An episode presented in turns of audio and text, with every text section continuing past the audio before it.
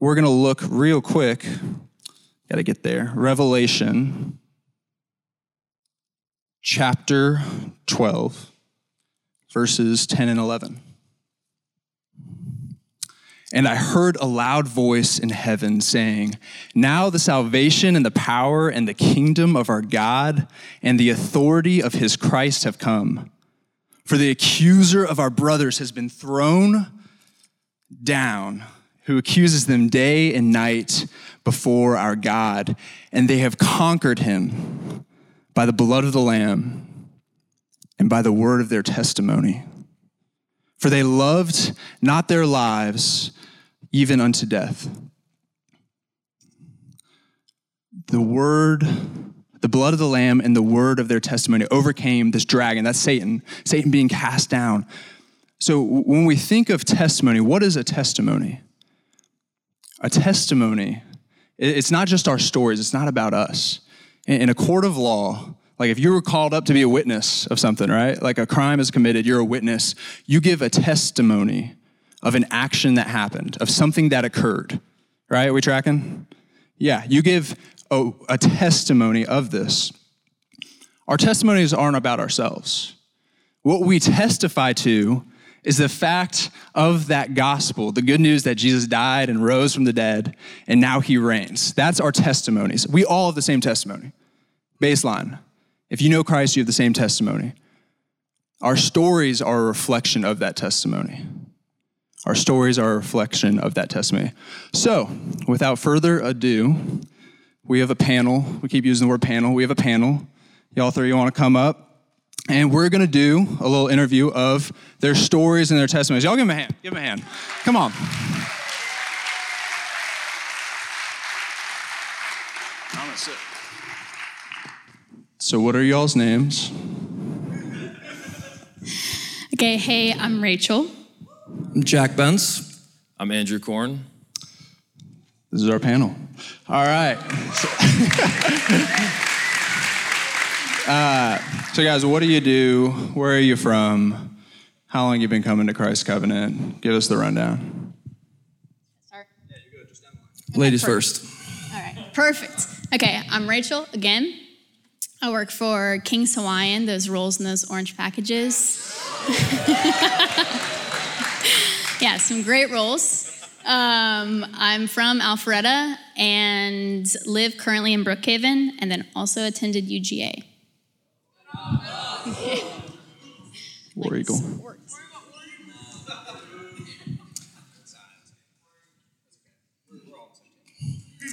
I'm Jack again, and uh, I am from Cleveland, Ohio.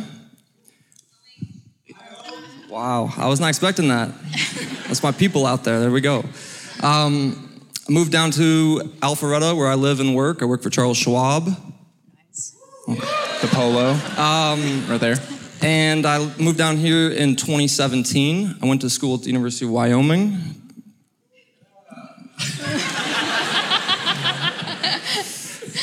All right, there we go. Andrew, go ahead, man. Yes, my name is Andrew. Uh, I'm from Suwanee, Georgia. I currently live in Brookhaven, and I've been coming to Christ Covenant since October of last year. Uh, I work for an organization called Prison Fellowship, which is a prison ministry. I'm a research associate, and I also went to the University of Georgia. Bark. All right.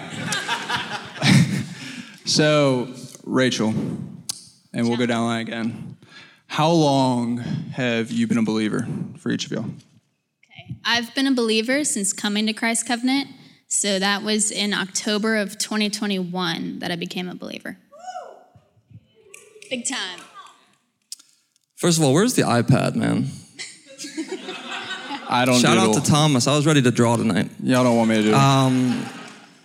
So I've always considered myself a believer. I grew up uh, going to church, grew up in a Christian home, um, great family, great support.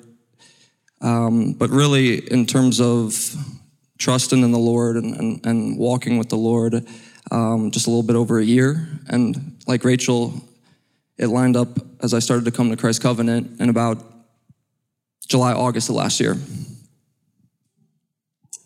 Yeah, and for me, it was kind of like you mentioned in the introduction, John. I came to Christ as a young kid, uh, about first grade. Um, but I do think there's a reason that you asked me to speak here, so I'll explain that in a minute.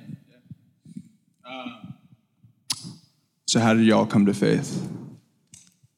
Okay. So basically, like Jack here, I grew up or thinking that I was a Christian since I was really young.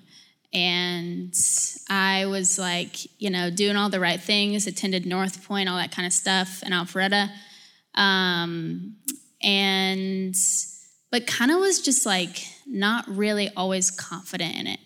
And I remember like always seeing people like really on fire for the Lord and thought they were just like so weird because I was like, how are they having this much fun, like enjoying things, doing like doing stuff at church all the time, like with all their church friends? I was like, there's so many more fun things to do. What are they doing? Um, so basically, I started attending the small group as I came to Christ Covenant, led by Kate Clark.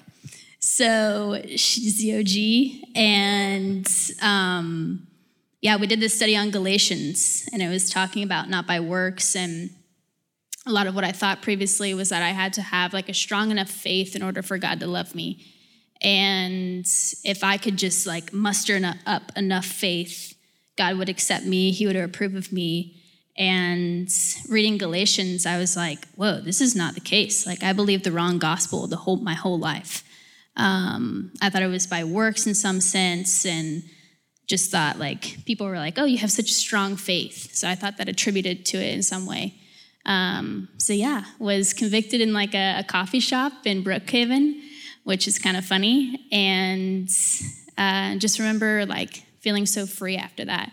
And then yeah, just kept attending small group, kept attending Christ Covenant, and here we are. So you thought you were a believer growing up. Yes.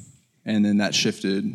Yeah, uh, based off that Galatian study when I realized like it's not about works, it's about like really recognizing how broken we are, how we just are so undeserving of it, but it's by God's grace that we're able to have this gift of Jesus. And so it was just made so much more clear to me in that coffee shop. And I just remember leaving, like, oh my gosh, I've just discovered this amazing thing. Like, this is awesome um, and didn't really think I became a believer in that moment. But then six months later, I was like, wait, I think I just became a believer. Um, this is crazy. So, yeah.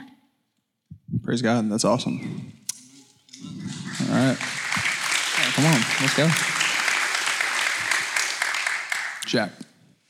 Yeah, so I don't have a, a road to Damascus story, right? Um, I, have for for me, it's it's I'd say kind of similar to Rachel in the sense that um, I, I, thought I was a believer. Um, I certainly knew Christianity 101. Um, I knew probably the answers to some of the questions and, and, had head knowledge, but what I truly, you know, what I knew in my head, I didn't truly believe in my heart. And just running through the, the rat race of life, right? Going through uh, through college, um, you know, playing a sport and that being my identity, um, going into the, the real world, right? Working and that then becoming my identity. And just nothing ever was satisfying. And even by thinking that, you know, I, I kind of had the answers or that what I was doing was, you know, I wasn't partaking in maybe the extracurriculars as some of my, my peers and thinking that I'm, you know, a good person and a nice person and, um, you know, that that that'll get me through. Um, like Rachel just said, that's that's not the gospel. And so, really, just this this coming to the end of yourself is how I would describe it. Where I, I just my eyes were gradually getting opened and coming to Christ's covenant, sitting under faithful preaching, um, convicting preaching, and you know, getting myself under the command of the scriptures and reading that the Lord has always been calling to me. I just stopped resisting him, in short. So I think we'll probably expound on that a little bit, but Andrew, if you want to add. Jet, you kind of, when we talked earlier, you, you talked a little bit about like basketball, playing basketball in college, and then like going to Charles Schwab and financial consulting and that like being almost an idol of a sense. Do you feel like that was almost your God prior in, in some instances? Absolutely. No, thank you for for pointing that out. That's um, you know, I think that as as right true believers, if we're walking with the Lord, it, it's it's where your heart is set. And my heart was set on basketball all the way through college. I mean, that was my whole life. That's all I cared about. That's all I, you know, everything would stem from that, right? Um, and then I didn't make it to the NBA. Um, I figured I got to go get a real job, and so then work became my, my sense of sense of purpose. Right, that's somewhere I can make a name for myself. That's where I can really. Um, you know, uh, kind of climb the corporate ladder, and this idea of just living for yourself. And you know, I was always ignoring that that longing that we all have.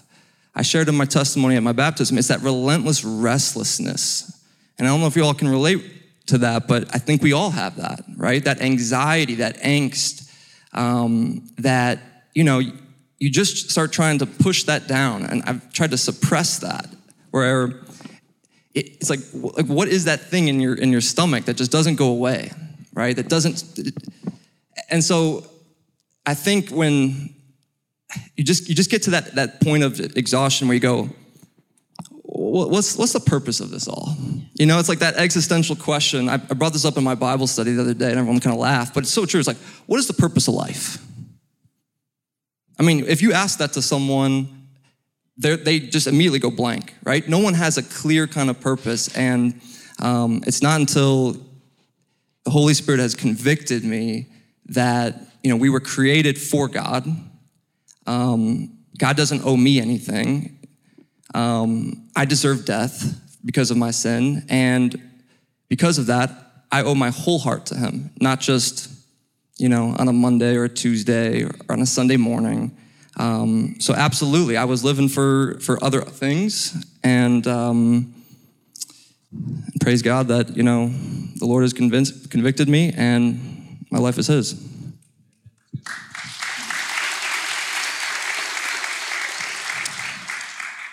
Andrew, same question. Yeah. Well, by God's grace, truly cannot remember a time in my life where I haven't had the gospel preached and modeled by the fruits of uh, the fruits of the gospel modeled by people in my life. Appreciate that. Um, and I say by God's grace because truly by God's grace and His kindness, because as I've grown up and met other people and just seeing the brokenness in this world, realize that that is not very common, and it's probably something I took for granted growing up. But uh, at a young age, just understood, and as my worldview was formed uh, by the people in my life who were sharing the gospel with me, that we're born into brokenness, that there's no way we can be saved apart from the blood of Jesus, and that His the work of the cross is sufficient, and that we're called to live for Him.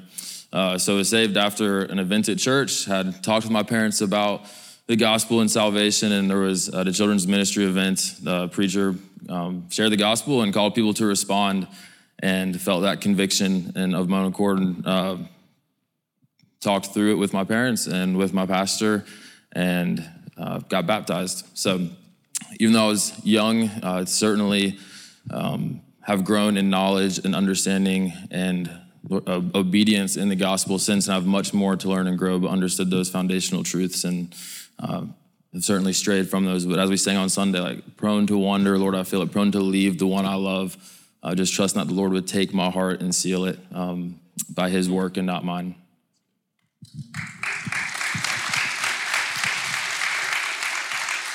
So we're primarily talking about wanting to talk about like the Lord's work and people who are adults, right? Who, who didn't necessarily get raised up in the church. Yet you're on this panel. Why are you on this panel, Andrew? Yeah, so I've been very fortunate to work in two different communities. Uh, just being able to witness and see adults come to faith, which is an incredible blessing. First, as I mentioned, I work for a prison ministry and I've done that for about three and a half years, uh, part time during school, and now I'm on board full time. Um, but just being able to work with wardens and work with people in prison and see people come to faith has been an incredible blessing. I do a lot of work behind the scenes, but I've had the opportunity to be in the field and hear personal testimonies, um, which has been which has been incredible and also volunteered in an addiction recovery center uh, over near the University of Georgia called the Potter's House, which the name comes from Jeremiah 18, God reworking broken clay and molding it into a vessel, uh, which he compares to Israel, which has a lot of gospel symbolism. So I teach a class there called The Reality of the Bible, which is really an eight week class on gospel foundations. And so I've really been able to work through uh, people's fears, their pride, their, what they're struggling with as they are uh, presented with the gospel and respond to it. And so, my goal here tonight really is to take the wisdom and insight from the stories and experiences of the men and women I've been able to interact with and hopefully share those in a way that's clear and compelling and accurately represents their experiences as they come to faith. Uh, why'd you get into that? Why'd you get in that ministry? Yeah, so although I was saved as a youngster, um, the Lord definitely definitely learned a lot about obedience and about trials and about suffering shortly after. So there's kind of two intersecting threads here that led, I feel like the Lord led me toward prison ministry. Uh, the first one being when I was also young was uh, on the other side of crime, was a victim of physical and sexual abuse, and the man who abused me is now serving a life sentence in prison. Uh, so grew up with this bitterness, this anger, this you know how could this happen to me? How could someone do this? kind of reeling from the effects of that, uh, and kind of stuffed that down inside, and I would say covered that up in pride of how I appeared to others. I wanted other people to look at me and see someone who had it all together and not see this inner bitterness and shame and guilt. So worked through that, walked through that, I would say all the way until college where I feel like the Lord really freed me through that. The second thing is volunteering at the Potter's House.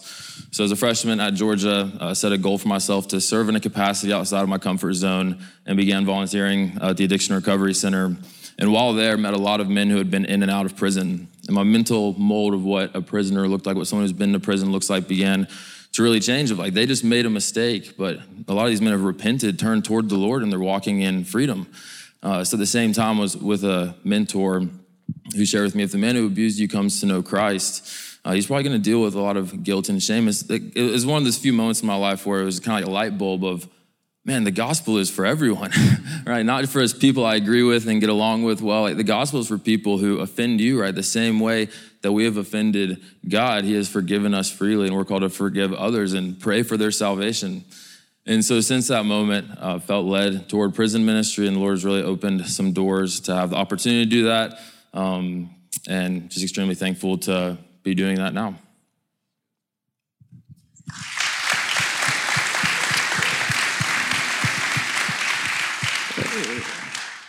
I, I, yeah, I, I just think it's a testimony of how the the grace of the gospel is unlike any other. I'm just straight up. Um, so so with that, uh, you're you're working with these prisoners right? You've had, you've had this reconciliation, this forgiveness is hard, right? And, this hard forgiveness over time, but now you're working with men in this position now. Um, and we see that that fear in coming to the Lord. We we all deal with this sense of fear. Like before we give our lives to Christ, there there are some things that are scary about that. Um, and so, what might be some fears that you see within the lives of some of the prisoners uh, that are coming to faith as you're ministering to them? And then Jack and Rachel, what are some fears that y'all have had or had prior to submitting your life to Christ? Yeah, so the unique part about doing ministry in prison and with people facing addiction is that the reality that we live in a broken world is fairly evident. Uh, I feel like when you're on the street talking to someone, they might be like, I don't have a need for God, right? You know, I can do it all on my own. Whereas the consequences of sin are very evident um, in prison just because of the brokenness uh, and shame that people face. So I actually in class on Friday was asking the guys this question, you know, what are some fears you face um, as you've come to know and trust in Jesus? And we kind of center, circled uh, around five fears. Uh, first being fear of rejection by others, that when you turn to God, right, you're called to repent, change allegiance from sin toward righteousness. And the friends that you're hanging with oftentimes uh, you know, before your life in Christ aren't walking in righteousness. And so you're you go back to old temptations. And the truth to that, I would say, is it's an incredible opportunity to share the gospel, right? To say, hey, you know, look what I've realized. God saved me and share the message with them. But also, there might be a need to set healthy boundaries if people don't respond to that and, you know, walk with the wise and become wise, but walk with fools um, and suffer harm, as the proverb says. So, second one, and I would say this one uh, kind of breaks my heart the most, but also really fires me up to drive home the truth of Scripture is people having the fear of being rejected by God uh, man, I'm too far gone. If you've only known what I've done, and just encouraging with the truth of, hey, really to say that is to say that the blood on the cross was not enough. to say that Jesus wasn't strong, if he wasn't the sacrifice that could pay for your sin. And just encourage them with the truth that there is therefore now no condemnation for those who are in Christ Jesus. And, and that's incredible that we've been washed white as snow. And so just affirm them with that truth that even though while we were sinners, Christ died for us. Uh, the third one is the fear of change. So the fear of change. Man, sin is fun, to be honest with you. Sin is fun, is what guys will tell me.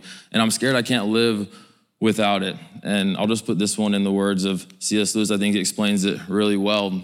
He says, It seems to the Lord that our desires are not too strong, but too weak. We are half hearted creatures, fooling around with drink and sex and ambition while we are offered infinite joy. Uh, like a kid who's playing in the slum making mud pies because he does not understand uh, what, a ho- what is meant to be at a holiday at sea. We are far too easily pleased. And so, just encouraging people with the truth that sin is fleeting, it's cheap, and it's temporary, but there is a joy, a treasure that is infinite, eternal, and all satisfying. Uh, the fir- fourth one is fear of letting other people and letting God down. A lot of guys said, you know, this is great. This, this good news is really great. And intellectually, I believe it. I'm just scared to let people at church down. And it's just encouraging with the truth. Even though we've been freed from the power of sin, we're still in a world where there's the presence of sin. And we offer grace and forgiveness towards one another while encouraging them and holding them accountable. So just encouraging with that gospel truth, right? The church is a community of believers, fellow sinners who spur one another on.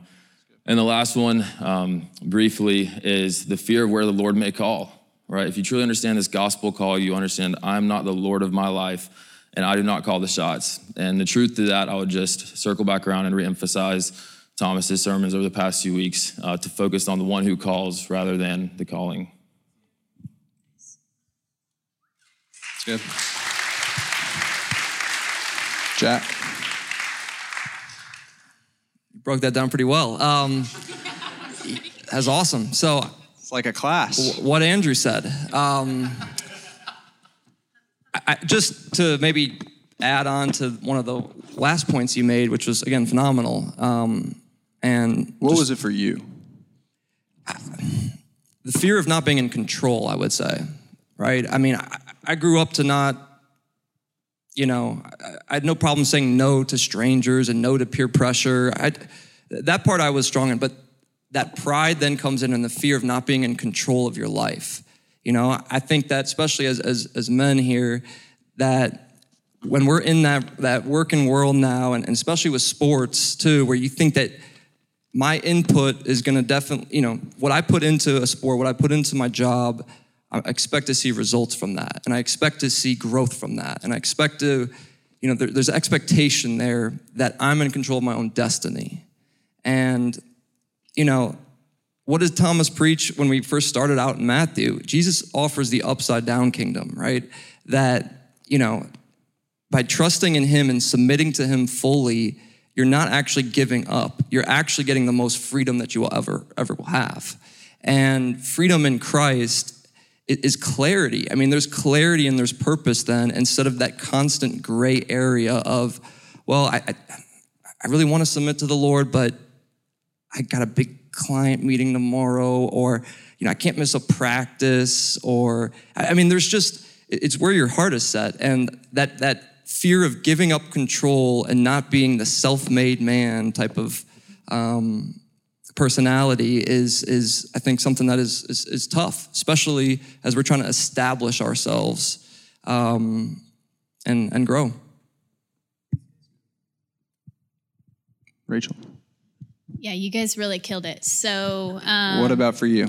yes, for me personally, it was also Andrew's super impressive memory of the C.S. Lewis quote. That was like Thank you. so long. I was like, dang. Um, but for me, it was really, I had told all these people in my life that I was a Christian. And then I become a Christian, come into Christ's covenant in this new community. What was it going to be like? What would these people think of me? Like, I lived this life that kind of felt like a lie, like an imposter. And I was like, the fear of what people will think of me, I guess, dominated most of my life prior and a little bit afterwards. Um, but now all these people know, so it's great. Like you guys all now know, so here we are. Um, and then, like, as we were running through your story the other day, like, what one thing that stood out, and this is everyone, we all want to be our own gods outside of God. And, and so one thing that you kind of brought to light is like this pride that was holding you down. I'll ask you and Jack, what, what were the prideful things in your life that were preventing you from coming to know Christ and that had to be broken through before coming to him? Yeah, I honestly would say my story of becoming a believer is really laying down a bunch of pride more than anything. Um, I think a lot of it was centered around self righteousness in the sense of I thought, like, oh, I was a good enough person in these areas. Like, I've been affirmed by my friends that I can do these things well. But, like, I didn't feel like I needed God. Like, He was like my little pocket God, you know, like you pull Him out whenever it feels convenient. Um, and I think, too, it was self centeredness, self righteousness, and all the senses that, like, why would God be better than my sin? Like, I had to convince myself that the joys that I was, joys in my sin wouldn't be better than God. Um, so, or yeah, would be better than God. So, yeah, I feel like that was the overarching sense. I don't know if I had one more thing that I wanted to say on that. I think, I think one thing you also touched on was like wanting, like, to be someone who knew stuff, right? So coming to faith. Oh, yeah, that's a big part. Yeah. I forgot about that one. Um, I was like, okay, wait, this is actually important here. but okay, so yeah, I I wanted to be someone who is like seen as pretty philosophical, intellectual. I would like followed philosophical quotes on Instagram and would just like sit and ponder them. And then I'd go on Pinterest and like pin a quote quote that was like, let go and let God. Like I was like, let's, this is great. Um, and I would sit and I would ponder it. I have some notes on it. And then I'd come up with these existential questions of like, why did God create time? Or like all these things. And I would sit there and think about them for so long. And then some of my friends, I'd come in like, I just thought it's a super awesome question. You guys gotta listen. Um, so, anyways, I was I was really involved in just trying to think really intellectually, um, but I like didn't know anything about the Bible. Like a funny thing is, I realized like I thought Sodom and Gomorrah were two people, like a husband and a wife. And so when I came to Christ Covenant, Their cities.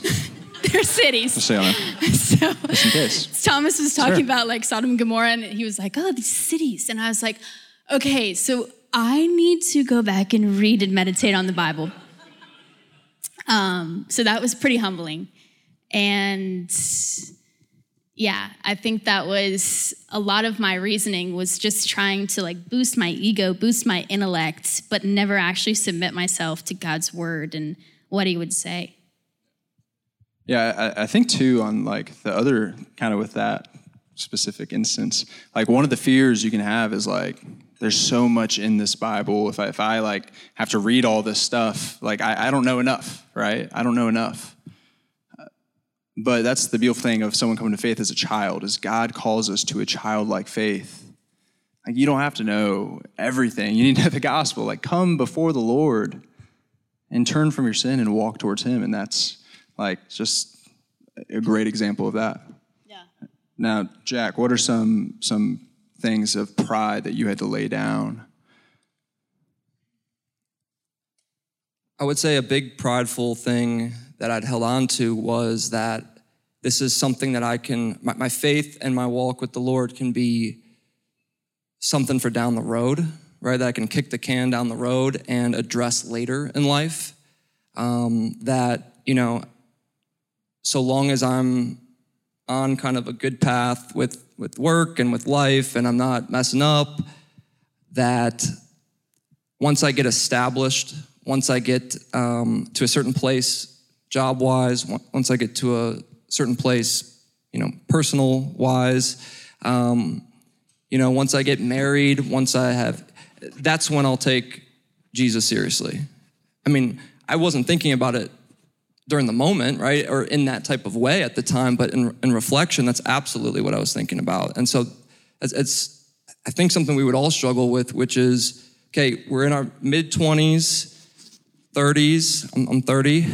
Um, you know, you guys are in your 20s, right? That's awesome. And if you've been walking with the Lord since you're since you're nine, and if you've been walking with the Lord since you're nine, like that, that's not to say that that is awesome. Like John mentioned, I'm so glad that you you said that is amazing. And um, I, I think that there's there's an urgency there. And if we're continuing to push that away and say, you know what, I'll I'll give my life to Christ later, the older that you get, right? The older you get, if you just continue to hear and not respond, your heart will get hardened. That's good. Um, that's very good. What? Very good. I got I got two two questioner for for all three of y'all, and then uh, we're gonna start to close out and have the band come up. But what advice would you give to someone who's on the fence of coming to faith in Christ right now? And then, if you had any closing thoughts for people who are out in this auditorium, what would you leave them with? Shall I start? Rachel, you start. Go down the line. Go one more down the line. Um, okay, so my advice for people on the fence First, I would say if it's you in this room who's on the fence, I get it because that's where I was. Um, I get how the desires and pleasures of sin seem so great. Like, how can God and what people do and the Bible be any better? Um, and I'd say it really is. Like, my testimony, I wouldn't be sitting up on this stage talking about these things if I didn't think that this life was better um, than the sin that I was in before. And also, I would say, like, if you know a really strong Christian friend or mentor or someone like that, um, is ask them to read the word with you because there's nothing more transforming than God's word. Like, books are great, podcasts are great, articles are great but those are written by humans and we can't change each other's hearts. Um, only God can. So, and also be comfortable with wrestling with other people and wrestling with God. I think Kate Clark was always always there when I'd call her and be like, Kate, so I have another question. Um, and we'd sit there and we'd chat. Um, but yeah, be comfortable with wrestling with people through the things that make you uncomfortable in the church.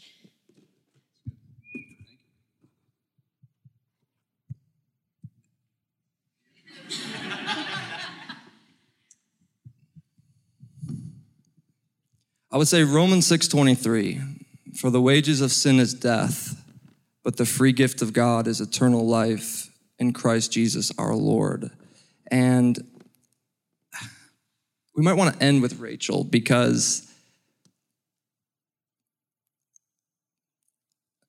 I just don't. Uh,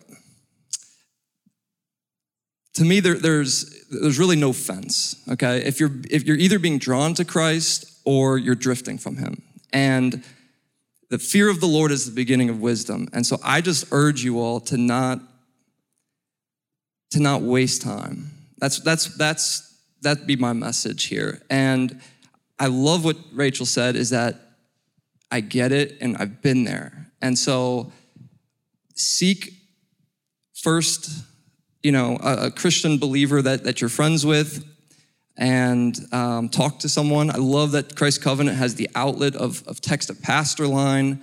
Jason and um, and Thomas are always inviting you to come talk to them after service. I mean, that's that seems rare to me. That, that was, I mean, the pastors seemed untouchable, you know, where I grew up and stuff. And so um, there are a lot of great believers in this room, and this is unique. This is a unique thing. On Tuesday night, we've got a bunch of people here um, that are striving after the same thing, I think. And so I would say that um, there's an urgency, there's a call. What was the final part of the question? I'm preaching now. Sorry. Closing thoughts. I'm about to never get asked to come back here. Uh, Last thought.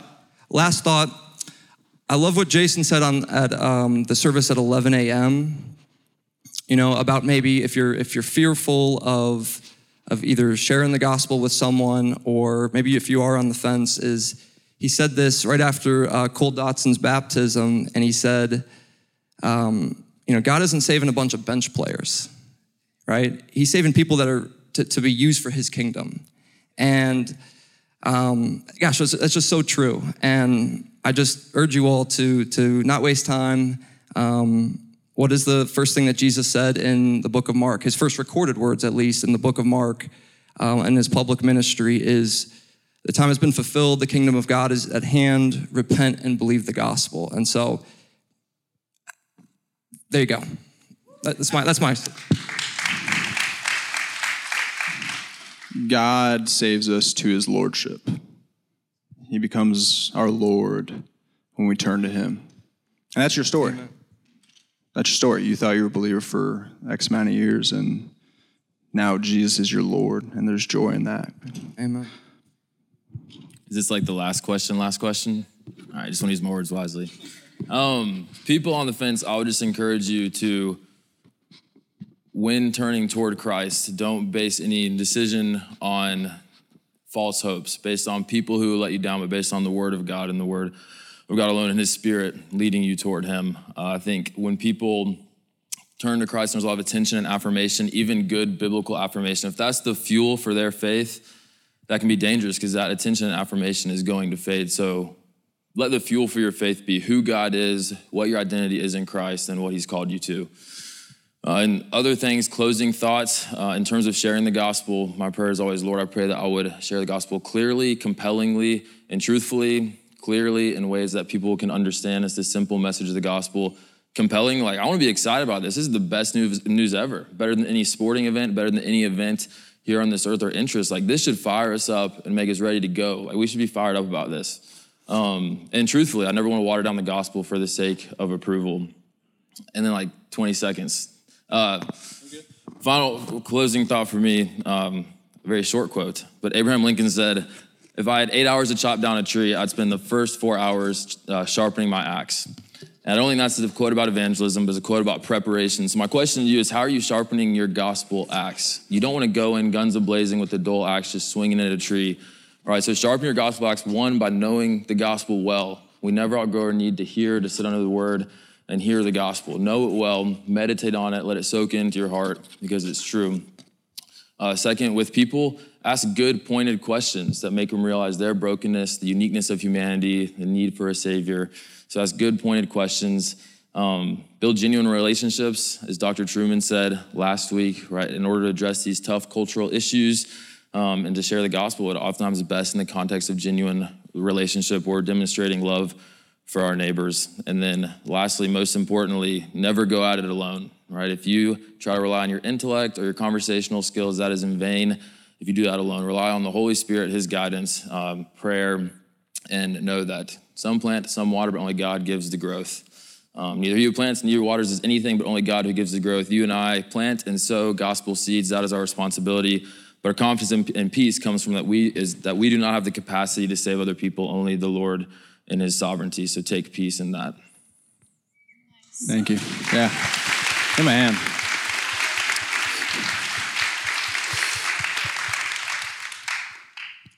When we think of what God has done through sending his son, God is offering the most radical forgiveness that you could possibly receive to where you can forgive like like who am i not to forgive? Who am i not to go share this good news with someone who doesn't have it? Like that's what these stories are saying.